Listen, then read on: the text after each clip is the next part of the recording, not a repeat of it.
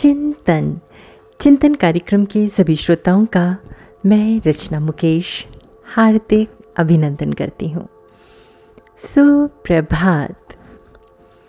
एक पिता अपनी चार वर्षीय इकलौती बेटी मिनी से बहुत प्रेम करते थे।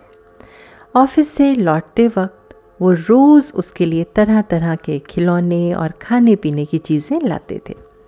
बेटी भी अपने पिता से बहुत प्यार करती थी। और हमेशा अपनी तोतली आवाज़ में पापा पापा कहकर पुकारा करती थी। दिन बहुत अच्छे बीत रहे थे। अचानक एक दिन मिनी को बहुत तेज़ बुखार हुआ। सभी घबरा गए। वो लोग डॉक्टर के पास गए। पर दो दिन बाद मिनी की मृत्यु हो गई।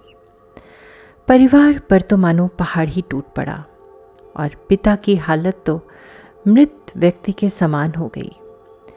मिनी के जाने के हफ्तों बाद भी वो ना किसी से बोलते, ना बात करते, बस रोते ही रहते।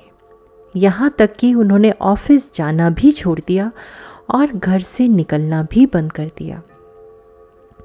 आस पड़ोस के लोग और नाते रिश्तेदारों ने उन्हें समझाने की बहुत कोशिश की, पर वो किसी की नहीं सुनते।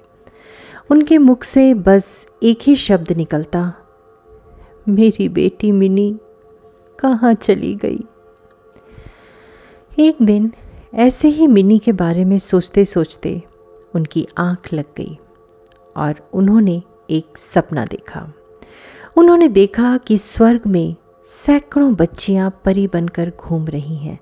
सभी सफ़ेद पोशाक पहने हुए हैं और हाथ में मोमबत्ती लेकर चल रही हैं।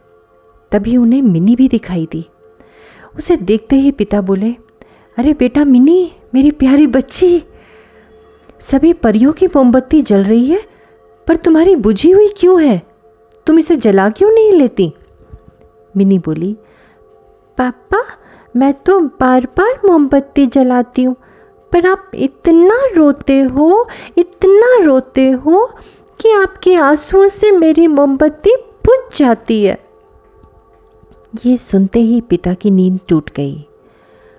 उन्हें अपनी गलती का एहसास हो गया।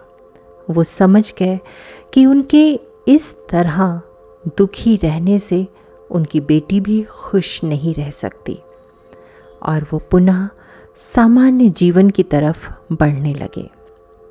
दोस्तों, किसी अपने के जाने का दुख शब्दों में बयान तो नहीं किया जा सकता।